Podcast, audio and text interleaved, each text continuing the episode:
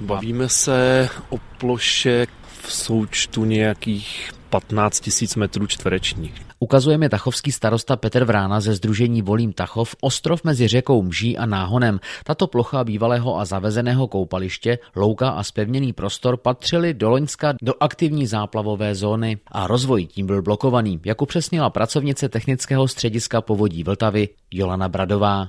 Dřív se aktivní zóna vymezovala podle vyhlášky z roku 2002, ke které byla metodika to byl ještě nepřesný. Hodnoty vycházely z vrstevnicových map a z nějakých výpočtů průtoku. Doplnil vedoucí Tachovského odboru životního prostředí Miroslav Rolko. Od roku 2018 platí nová vyhláška. Upřesnila způsob vymezení té aktivní zóny. Podle Jolany Bradové z povodí Vltavy se v případě řeky Mže podařilo schromáždit dostatek informací pro přepočet záplavové zóny. Nově se vycházelo z digitálního modelu terénu, aktualizovaná technicko-provozní evidence, byla aktualizována vstupní data Českého hydrometeorologického ústavu a na základě těchto nových vstupních údajů zpracovatel aktualizoval stávající záplové území a došlo k jeho zpřesnění. Stanovené záplové území je významným limitem využití území pro územní plány.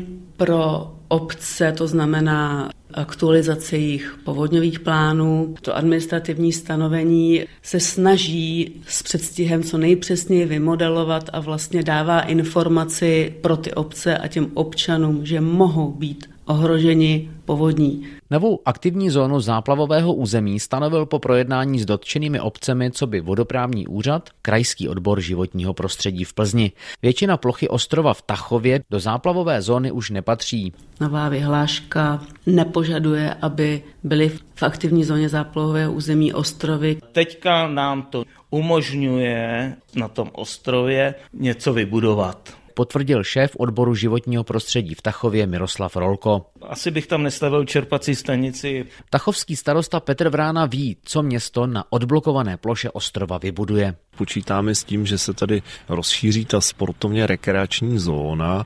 Od počátku zde jsme potřebovali vybudovat a rozšířit tenisové kurty. Nějaký volnočasový areál, víceúčelové hřiště pro děti, hřiště na plážový volejbal, to si myslím, že se do toho prostoru také hodí. Letos město vyhlásí architektonickou soutěž, která ukáže, jak by nová sportoviště měla vypadat.